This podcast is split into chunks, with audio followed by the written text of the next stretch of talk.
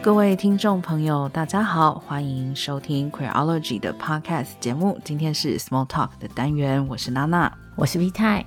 节目一开始，今天要感谢有一位为我们捐款的听众朋友哦，他留的姓名是 R H S，然后他说他之后还会在这个 Apple 的平台留言。就期待你之后的留言哦，而且非常感谢你的捐款，请不要说是微薄的心意，就是一点都不微薄。不管这个金额是多少，我们都非常的感谢。没错，我们今天这一集的节目其实是要来回答两位听众朋友的提问。其实蛮高兴的，就是最近有越来越多听众朋友会主动写信给我们，我觉得可以有这样互动，我自己觉得很好。对。今天这两封提问，我们之所以把它放在一起讨论，是因为其实这两个问题表面上看起来很不一样，但是我觉得他们其实反映出了同样的或者说类似的焦虑，然后同样的作为女性主义者所面临到的一些挑战吧。所以我们把它放在一起讨论，希望可以提供一点我们自己的想法。也很巧，这两封信就是一前一后，刚好就是连着进来的。简约的说一下，第一封信的听众朋友，其实他想要知道是不是存在所谓滥用女权的问题。嗯，这个当然是很化约的说法，我们等一下会详细说。另外一位朋友呢，则是刚好可以算是这个的反面吧，就是他会有一点点担心，他会不会在一些场合。没有把自己作为一个女性主义者的看法、立场、想法说出来，是不是做得不够好？也很巧，其实之前周年问答的时候，也有听众朋友问到类似的问题，但我觉得这一次真的是一个很好的机会，把这个可以说是一体两面的呃两个问题凑在一起，然后我们可以再深入的来聊一下。嗯。对，如果有听众朋友听过我们之前的周年问答那两集节目，应该还有印象，就是其中一个问题是关于要怎么跟那些利用了父权红利的女性互动。另外一部分则是那个时候，很多听众朋友会提问说：“哎，要怎么样可以更有效的说服身边不信仰女性主义的亲人、朋友、男性去接受女性主义的思考？”其实回到今天这两个问题，也算是类似的思路。之所以说他们是一体两面的原因，就是因为我们可以看到，一方面有些人担心女性主义者的表现会太过激进，或者是不够道德正确。另外一方面呢，则是有些人担心他自己作为一个女性主义者不够努力。我自己觉得这两个问题啊，其实反映出来的一个现象是，女性主义者经常面临很多。来自于自己内部，同时也来自于外部的一种道德要求，就是你作为一个女性主义者，你好像必须要时时刻刻的遵守一种非常严格的道德边界，然后要符合某种形象，就是你一方面要够努力，另外一方面你也不能犯错，你要以一种非常正确的姿态来追求你的女性主义价值。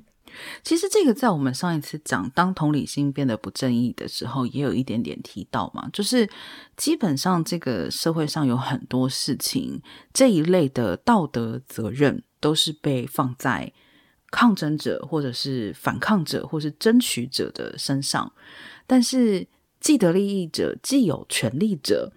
他们却很少 要承担这种外部的或来自自己内心小警总的。对自我的道德，有的时候不一定是道德啦，就是这种自我的怀疑跟质疑。当然，我觉得从一个角度上面来讲，就正因为我们具有自我质疑的这样子的一种能力，所以才会成为抗争者跟反抗者。但相对来说，真的也有很多时候，我也想跟自己说，也想跟女性主义的小伙伴们说，就是可以稍微的放过自己，不需要把自己逼得这么死啊。对，我们从滥用女权这件事情说起好了。像刚刚娜娜就讲到，很多时候我们会看到这种道德责任或这种质疑是出现在抗争者跟弱势者身上，但是相对的，你就不会看到主流群众或是掌握话语权的那一方面临这样子的质疑。像其实我觉得滥用女权就是一个非常明显的例子。像其实我们就不会听到滥用男权 这个词，嗯，但事实上滥用男权的现象却是经常性的在发生。没错，事实上为什么会存在女性主义，不就是为了要抵抗滥用男权的情况吗？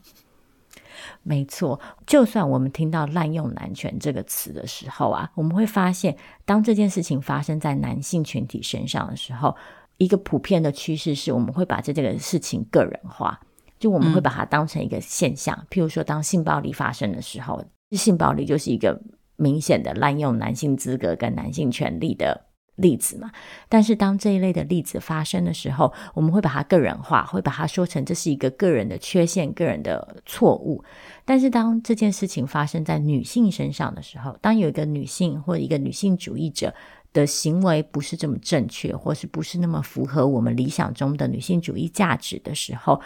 突然这个问题就会变成一个集体性的问题。就好像是全体女性的错误，嗯、全体女性主义者的错误，甚至是女性主义思想的错误。嗯，对啊。可是我觉得这边就可能必须要去定义一下，什么叫做滥用女权？就是如果真的存在滥用女权这样子的行为，我想可以很直接的说，这样的行为本身不太可能是贴合女性主义的中心思想的。但是很有趣的就是，像 V 太刚刚说到的，但一旦有人被指说你在滥用女权的时候，通常是女性主义者出来背锅，不是滥用女权的人被指说哦，你不应该这样子滥用你的权利。就像比如说，像最近龙龙跟老 K 的事件，应该大家都知道吧？就是有两位脱口秀的演员，一位是龙龙，一位是老 K。在这一次的争论，他们两个人发生的吵架，以及很多人涉入这场吵架的过程之中，就有人认为说，龙龙以前自己就讲过很多呃很不 OK 的话，就很不女性主义啊，很拥抱父权价值啊。他现在就是被老 K 这样子对待的时候啊，女性主义者还要出来帮他说话吗？他难道不是自作自受吗？我觉得这个拉高一点来说，就是一句话：如果我们讲人权，人权这件事情，他不会因为你做了什么事情，你就不具有人权。虽然我知道大家很多时候会抵触这种想法啦，但是呃，如果你真的要认真的看待所谓一个人的权利这件事情的话，他在任何情况之下都是不可消弭的。并不会因为这个人做了错的事情，或者是不好的事情，他就忽然变成完全不具有人权，不具有某一些权利。龙龙的情况也是一样，不管他是不是以前说过拥抱父权的话，甚至有人会说觉得他滥用女权或怎么样。但是第一个，他滥用女权也并不代表他是女性主义者。这个跟女性主义者是不是应该坚持你对女性主义的信仰，然后去捍卫龙龙在某一些情况之下，她的女性权益受到侵害的这种状况，这应该是要完全分开来看待的两件事。对，我自己是这样看待这件事情的。对我来说，这个问题分成三层。第一，就是一个人本身的道德状况或者是道德表现，是不是应该干扰我对于这整件事情的判断？这是第一个层次，第二个层次是某些事情发生的时候，比如说一个女性被批评的时候，某些人会说：“啊，我们不是因为她是女人才批评她的，我们是因为她的行为错了，我们才批评她。”但是我觉得，就算一个人被批评的原因不是他的性别，也不代表这整件事情或这整个批评的过程不是发生在一个性别化的环境里，嗯，或者这不是一个性别化的问题。我这样说的意思是。有的时候，我们使用的语言，我们使用的批评标准，我们使用的对话方式，其实很多时候是被建构在一个已经性别化的环境跟一个性别化的设定底下。所以，就算批评的原因跟初衷跟当事人的性别不见得有直接的关系，也不代表这整件事情里没有性别因素的影响。我觉得，作为一个女性主义者，我的责任就是指出这其中的。性别因素所带来的影响，不管它是大还是小，嗯，最后一件事情，就是其实啊，我一直对于滥用女权这个词感到非常的迷惘。嗯，就是我觉得，就像女权自助餐这个词一样，很多时候啊，大家在使用这个词，现在这些词非常的腐烂，就是大家就是张口就来。但每一个人在使用这个词的时候，其实定义都不太一样，然后使用这些词所想要指涉的对象跟现象也都不太一样。像我常常很迷惘的，就是大家在说女权自助餐，或者是滥用女权的时候，大家在指的这个女权到底是什么？有些人指的是错误的挪用女性主义价值，嗯，有些人指的是一个女性利用自己在父权社会里被赋予的女性角色来获得一些红利，譬如说，有的时候女性会被指控说啊，她们靠着外貌就可以获得好工作，而不用真的付出实力。嗯，我先不讨论这个说法正不正确，但是这是其中一个例子，或者是还是我们在讲的是，有些人只因为自己是女性，就觉得自己应该要获得某些权利，譬如说很典型的那个讽刺语，人家是女生呢，有些人觉得既然她是女生，她就约会不需要付钱，她应该要被礼让，她可能男性要帮她提重物。这上面三种我提出来的例子，其实各自涉及的是不太一样的出发点跟原因，就他们所涉及的问题，其实也都有一定程度的差异。如果我们要把他们通通都搅和在一起的时候，就会让讨论变得非常的困难。所以我觉得，如果我们要讨论滥用女权这件事情，我们第一个要处理的就是，当我们在讲滥用女权的时候，我们到底在讲什么？嗯。对啊，要先厘清一下到底滥用的是什么东西。虽然都用滥用女权来称呼可能上述刚刚 V 太提到的任何一种类型的行为，但是其实很多根本就是像我们刚刚前面也提到的，跟女性主义的价值观是完全相违背的。所以他滥用的这个女权绝对不是女性主义里面说的女权，而且。有一件非常重要的事情是，我觉得有的时候这个所谓滥用女权，也基于很多人的一种误会。有很多人误会，当你身为女性，你就自动是一个女性主义者。呃，其实不是的。就算我自认是一个女性主义者，我会不会也有没有摆脱父权社会所灌输我的概念而出现父权思想的时候，我自认一定也是有的。但是我的意思是说，有的时候我觉得这个滥用女权也是基于这样子的一种误会。当一个女生去说话、去主张她自己具有某些权利的时候，你可能会觉得她不应该具有这样的权利，但是你会因为她女性的身份，自动认为啊，她是一个女性主义者，她在主张女权。其实不是啦，他很可能就只是想主张他自己的利益啦，只是他可能刚好利用了他的性别身份，甚至有的时候也不见得跟性别身份有直接的关联，他就是觉得我今天要主张我具有这方面的权利。另外一点的话，我觉得这个要让 V 太来讲，就是很多人滥用的不是女权，他滥用的可以说是父权社会底下的性别规范跟想象。对，简单的一句话就是一个女性的主张，不见得就是一个女性主义的主张。嗯，事实上，很多时候，就像娜娜说的，很多时候，一个女性的主张，也可能是立基在父权社会的性别角色想象跟性别规范上面。女性为了要确保自己在父权社会里的安全。稳定跟不被父权社会攻击批评，女性也可能自愿性的或非自愿性的去服从这些父权社会里的规范。这其实也不是什么令人太意外的事情，因为我们都知道父权价值是一个非常强大的体系，然后我们也经常性的看到，就是去挑战、去违背这些规范的女性受到怎么样的攻击。嗯，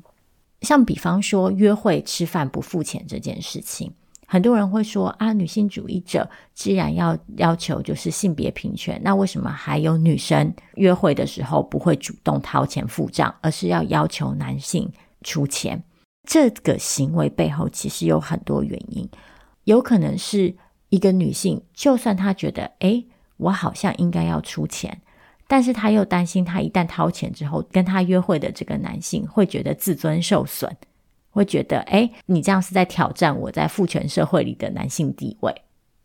另外一个有可能的原因是，对于一个女性来说，择偶这件事情，其实很多时候经济因素是要被包含在内去考量的。这个原因是因为，当父权社会把女性的婚姻视为女性人生最重要的成就的时候，那我们资本主义社会又用一个人的经济生产力去衡量一个人的价值的时候，对女性来说，她的价值体系就是我找一个经济稳定的配偶，是我人生最大的成就嘛。嗯，另外一方面，这也有可能是出于很实际的考量。当女性可以预期到，我一旦结婚之后，下一个环节就是生育，我可能就要被迫放弃工作，我可能就会失去经济自主能力。所以，为了确保我将来的生活稳定，我必须要在这一步，在我约会的时候做出一个经济的考量。我要怎么衡量对方的经济能力跟？对方是否愿意为我花钱这件事情呢？那就是约会吃饭的时候对方的表现嘛。我这样说不是要去合理化约会吃饭不付钱这件事情，嗯、我想要呈现的就是在这个过程当中，父权规范是怎么样影响一个人的决定，父权价值是怎么样内潜在我们的思考过程里，促使我们做出某些选择。嗯，所以当一个女性去。主张，诶，因为她是女的，所以她约会不应该付钱的时候，这显然不是一个女性主义的主张，而是一个在父权社会规范底下所做出的一个判断。嗯，所以作为一个女性主义者，我当然就不会说这是一个女性主义的价值。嗯，但是问题就是，很多人会觉得，诶。这个女的，因为她是女的，然后她主张了一些事情，所以这就叫做滥用女权。不，她滥用的并不是女性主义价值，相反的，正是因为女性主义价值在我们这个社会还不够强烈，还没有办法抵御父权社会带来的一个角色设定，所以才会出现这样子的行为。嗯，而且其实说到底，滥用这个词本身。我觉得它背后就有一层隐含的意思，其实它就等于是在说女权这一大刮胡哈，就是女权应该是有边界的，要被限制的，必须是有一个规范的，而且同时当你超出这个规范的时候，你就应该被制止、被骂或者是被惩罚。所以就又要回到 V 太一开头说的那句话嘛，但是那为什么我们从来都没有听到滥用男权这样子的说法呢？就是为什么到了女权的时候，就有很多人会要揪着这句话去说啊，你可能滥用了女权，而不会去想说，嗯，在父权社会底下，其实所谓的滥用男权是日常生活的常态，他们从来不会被说滥用的原因，正是因为他们没有被设定边界。他们也没有被设定任何惩罚的标准，他们就被认为理所当然的，就是具有这些无限的而且无上的权利。所以讲起来哦，就是可以理解这位朋友写这封信。我相信他不是要去谴责或者说是去追究谁滥用女权这样子的事情，而是透过看他的信，我觉得我感受到的是他的焦虑。就是我们一开头说的，很担心女性主义者是不是做不好，然后或者是说错话，然后因此而造成未来可能在争取权益上面，其实又受到更大的挫折。但是真的要稍微冷静一下来看待这件事情，就是首先要去辨认对方滥用的是什么东西，二方面就是说，如果你真的觉得他是在不当的使用女性主义的观点。去为自己争取利益的时候，如果真的发生了这样子的情况，我觉得届时再来焦虑 还来得及，现在可以先不要焦虑。嗯，其实说到底啊，滥用女权这四个字啊，要被探讨或要被确认的东西，一个是我们前面讲的，我们所谓的女权到底是在讲什么？嗯，第二个就是所谓的滥用，指的又是什么？这个滥用什么样的标准，什么样的情形叫做滥用？这个标准又是从谁的观点来被定义的。嗯，就是在谁看来这叫做滥用？如果我们仔细思考，很多时候啊，某些人的行为之所以会被规划到这个滥用的范畴里，其实是因为他们挑战了一个现有的社会规范，他们让社会里有话语权的人感到不舒服了，嗯，所以才会被赋予这个滥用的词。嗯，我不是说滥用的现象不存在，但我的意思还是回到我经常强调的，就是我觉得我们。常常可以停下来想想看，就是我们所使用的道德标准是什么？是根据怎么样的视角而来的？是由谁的价值观来定义的？是被谁主张？是被谁说出来？然后是被谁执行的？他们在不同的群体上面是不是发生了不同的效应？嗯，我觉得这是我们在讨论滥用女权这样子的现象的时候，可以去思考的一个东西。对，那所以接下来我们就来聊一下第二封信哦。第二封信里面其实有一个很关键的问题，就是或许我觉得也不是问题吧，是一种感受。就是当你看到，或者说你身处在一个性别权力失衡的情况之下的时候，当你本身对于女性主义有一些了解，或者说你对于性别议题有一些敏感度，你可能都会觉得很不舒服。当下你可能会觉得你需要去做些什么，然后会因为种种的因素，可能没有办法做些事情，但是之后就会觉得自己是不是做的不够，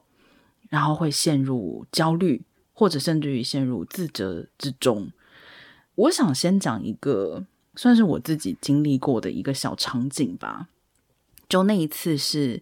嗯、呃，跟朋友出去吃饭，有些比较熟，有些比较不熟。在吃饭的过程之中，其中就有两位女性的友人就开始大肆的讨论某一个知名的流行女歌手，对她的身材跟外貌 做出了非常不 OK 的评论。我当场其实真的是觉得有一点 如坐针毡哦，就是我强烈的觉得我应该要说些什么，然后我会觉得，如果平常我跟其他的朋友都能够讨论这个话题的话，我觉得我现在应该也要开口，但最后我还是没有开口。我必须要说自己后来为这件事情其实思考了非常久。第一个就是。我跟这些人其实还只是亲疏远近有别而已，我就已经觉得对着不是那么亲近的人非常难开这个口了。我就很难想象，如果我处在一个还有其他权力关系的情景之下，经历一些性别不平等的话语的时候，我要怎么去开这个口？我觉得是困难的。再来就是。我也发现有很多时候，这些情景的发生是突然的，就可能我从来以前也没有经历过，我也从来没有设想过，在这样的一个情境之下，我要怎么去说，怎么样去回应。所以，如果第一次说不出来，觉得我对我自己的期许就是，我希望我第二次可以说得出来，这个会是一个渐进的过程。就好像有的时候我们跟人家吵架，有没有？你就是当场的时候，你可能觉得你没有吵输，可是回家你就会忽然发现某一个点，你被人家在口头上占了便宜，然后你就会心里非常懊悔。我有时候觉得，就是经历这种性别不平等的场景，但自己没有讲话的时候，回家就是这种感觉。但没办法，就过去了嘛，对不对？就是。如果可以，那就是积蓄足够的能量跟经验，然后试着去找到回应的方式。但是来信者他自己提到的情况的话，因为是在职场上，不晓得你的职场，或者是说你有没有其他的救济管道。有的时候确实在，尤其具有职场上下权力关系的时候，其实本来就是很难开口的。如果是我，我可能也不会开口啊。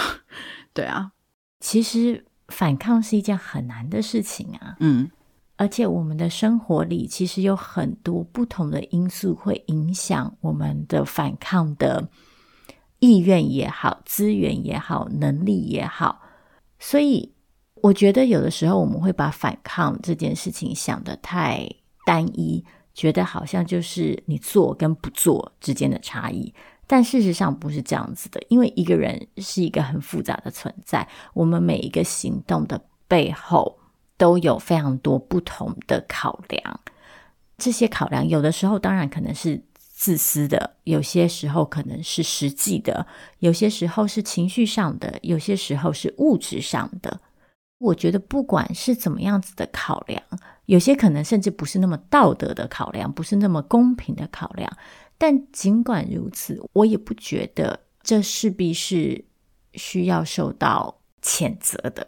因为说白了，人就是会犯错的生物嘛，人就不会是完美的生物。这当然不是说要给我们借口去掩盖自己的不足。而是我觉得，唯有当我们意识到我们的不足跟我们的限制的时候，愿意承认这些东西的时候，我们才有可能像娜娜刚刚说的，在下一次做出改变，然后去寻求各种不同的做出改变的机会跟可能性。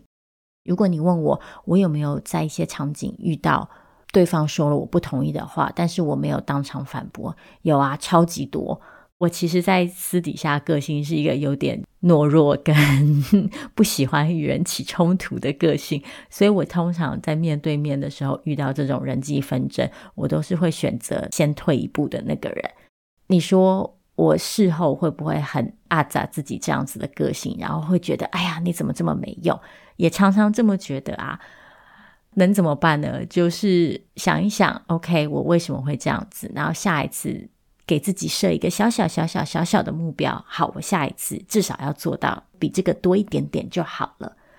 我觉得不用一开始就去想说啊，我要当一个怎么样怎么样的女性主义者，我下一次一定要做出巨大的反抗。老实说啦，我觉得这不是一个太实际，而且有的时候是一个太严苛的标准。我觉得我们就每天往前走一小步就已经很足够了。而且我觉得还有一件蛮重要的事情，就是为什么会存在抗争者，然后又为什么很多时候抗争者其实被认为很鸡婆？确实有一些人他有足够的能力，在自己所身处的不平等的情境里面，直接的去推翻，或者是去抵抗，或者是出声去反对。但很多时候，基于你所在的地方或是位置的权力不平等，这件事情本来就是难以达到的。所以，倡议者跟抗争者就是那个在你的所处的权力关系之外，但是他们会来介入你所处的情况，然后去发生的人。我觉得这也是可以大家互相的，就是如果今天我在我所属的场景里面我做不到，但是这并不代表我应该停下来，在其他我可以的场合、我可以的情况之下去发声、去倡议，因为你在其他的场合的发声跟倡议，很可能其实是会帮助到其他人的。即使你没有在你自己的你所认为你自己的场域里面去做出直接的反抗，嗯，而且其实啊，不管是从周年问答，或是到这次的提问，我自己一个小小的发现是，大家常常会很好奇有没有一种就是有效的沟通方式，或者是一种快速的沟通方式，可以更有效率，然后更好的。传达女性主义的思想，然后更顺利的让自己可以说服别人。我不知道这是不是网络对话带给我们的某种影响，就是好像大家如今都非常的讲究，就是沟通一定要立刻可以达到一个结果。我其实觉得这也是一个有点不那么符合现实的想象。就我自己觉得。要说服别人是一件非常非常难的事情，尤其是当这个说服涉及了一个价值体系的时候，因为我们的价值体系都是在日复一日的生活跟我们自己每天的经验，还有我们的背景，然后我们各种养成之后所塑造出来的结果嘛。所以，其实我们真的很难期待我们可以用一句话，或者是一篇留言，或者是一次争论跟一次。讨论、意见交换，就去改变另外一个人的想法。这并不是说改变不可能，而是说，我觉得改变并不是发生在一个真空的过程，也不是一个瞬间的过程。改变其实是一件动态的事情，所以我觉得我们应该要以一种动态的眼光去看待这件事情。就是你当下做出来的行为，不见得会让你在当下看到成果，可是它很有可能是铺陈在这一路的一个流动的过程当中，最终可能会产生某一些改变。嗯。另外一方面，我想要指出来的是，说服这件事情，刚刚说了嘛，它不是发生在真空，所以它也很难有一个单一的操作方式，因为它会跟我们每一个人的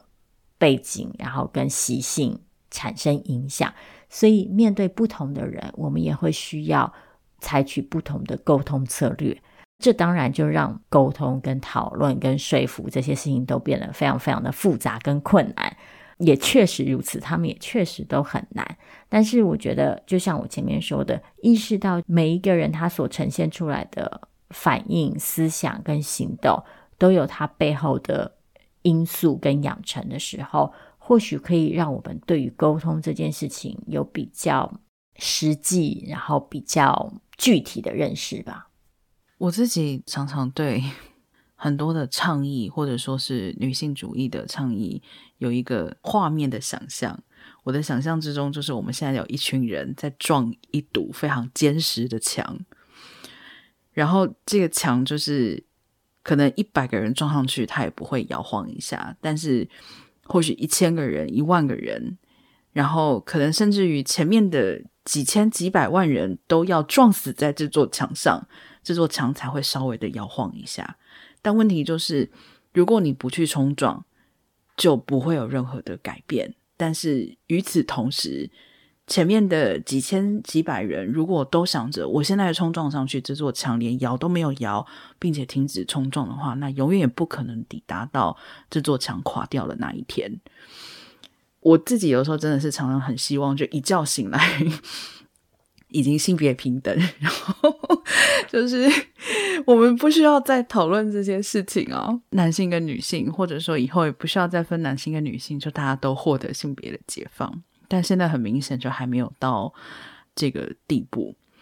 而且即使现在很多人会说：“哎呀，台湾性别很平等啊，女权高涨啊。”但其实我觉得这都是一些讽刺的酸话。整体来说，社会就还是。性别不平等的，甚至于对女性有很多的敌意跟不友善的，甚至于我觉得就是因为现在很多人出来主张女性应有的权利，所以被讽刺、被酸、被打压。在这种情况之下，你会感觉到不舒服，你会感觉到。在一些情景之下，你无法把你想讲的话，无法去争取你自己的权利，我觉得这都是非常正常的。任何人受到威胁、感到害怕的时候，都很难再去主张什么。但那并不代表你就是放弃了你心里所相信的价值观，你只是被胁迫、被压迫了。我觉得这几年呢、因为性别议题在不管是主流媒体还是社群网站上面。都受到越来越多的重视，好像顿时之间，女性主义者被当成了一种显学，好像女性主义已经非常非常的流行，甚至有些人会声称，就是女性主义已经成为主流。但事实上，我们还是生活在一个父权社会里。嗯，在女性主义成为一种仿佛显学的过程当中，我们也就会看到女性主义其实遭到。很多的挑战、跟反扑、跟限制，我觉得今天这两个提问其实都反映出来了这样子的现象，就是在当代作为一个女性主义者，你一方面会担心自己做的不够多，然后没有办法去符合自己理想中的那个女性主义形象；另外一方面，你会担心有些人会以一种错误的方式去呈现这些价值观。导致我们目前有的一些成果又往后退了。我觉得这一方面反映出来一种很真实的焦虑。女性主义走到现在几十年下来，我们下一步究竟要怎么走？往哪走？面对父权社会强大的对抗，我们又应该做什么？但另外一方面，我觉得就像我刚开始说的，我觉得这也反映出来了对女性跟对女性主义者的一个有点不合比例的道德要求，就是女性主义者跟女性似乎作为一个弱势，作为一个抗争者，必须无时无刻地呈现出来一个完美的道德形象，如此才能够合理化我们的抗争跟我们主张的正当性。嗯，举个例子来说哈，如果今天有一个男性他出来讨论，或者是所谓提倡女性主义的理念，通常他会得到立即的赞美。但是 女性主义者出来推广这个所谓女性主义的理念的时候，可能就要经常面临的问题是：你是不是在滥用女权？然后甚至于好像你只要有一时一刻、一分一秒。你没有去主张，没有去提倡所谓的女性主义，你就要立刻被质疑你女性主义者的身份。但是男人只要 讲一次或是讲一句，他们可能就永远立于我是女性主义者的不败之地。所以。大家感觉到，不管以上两种焦虑的哪一种的时候，可以从这个角度来自我嘲笑一下吧。作为一个女人，连做女性主义者都比男人要困难。当然啦，我也要说的就是，男性女性主义者也面临他们的挑战，譬如说，他们可能面临来自一些男性社群的攻击，这确实存在。嗯。但我们想要讲的事情是，就像我前面讲到的。我们在面对不同性别的人口的时候，是不是常常不自觉地挪用了一些已经习以为常，然后被性别化，然后因而不太公平、不太正当的道德标准？嗯，其实我今天录这集节目之前啊，有点紧张，因为我觉得这两个问题真的都非常的困难。觉得问出这两个问题的朋友，一定也是自己就是。反复思考了很久，经历过很多挣扎，然后可能跟身边的人也因此产生过非很多讨论，甚至是冲突。所以我在回答的时候也觉得我身负重任，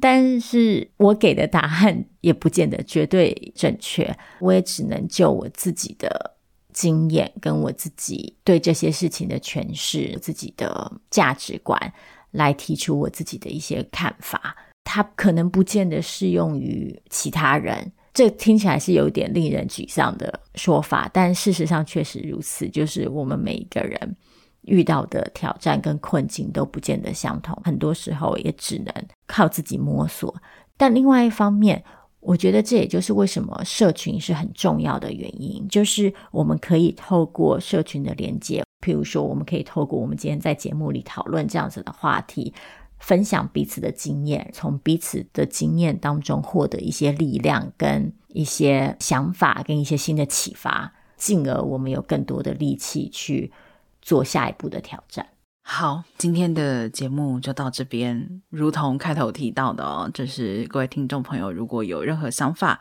任何问题，非常欢迎你写信给我们。说实在话，每一次节目的时间。大概也就是能够讨论的东西，也就是这么多。而且很多时候在说话跟描述的过程之中，或许我跟 V 太也会有讲得不尽完整的地方，甚至于是没有表达清楚的地方。所以，如果你有任何的疑问，你觉得我们讲得不完整、不对的，都可以写信给我们，让我们可以再跟你深入的讨论一下。好，那今天节目就到这里，感谢你的收听，我们下次见喽，大家拜拜。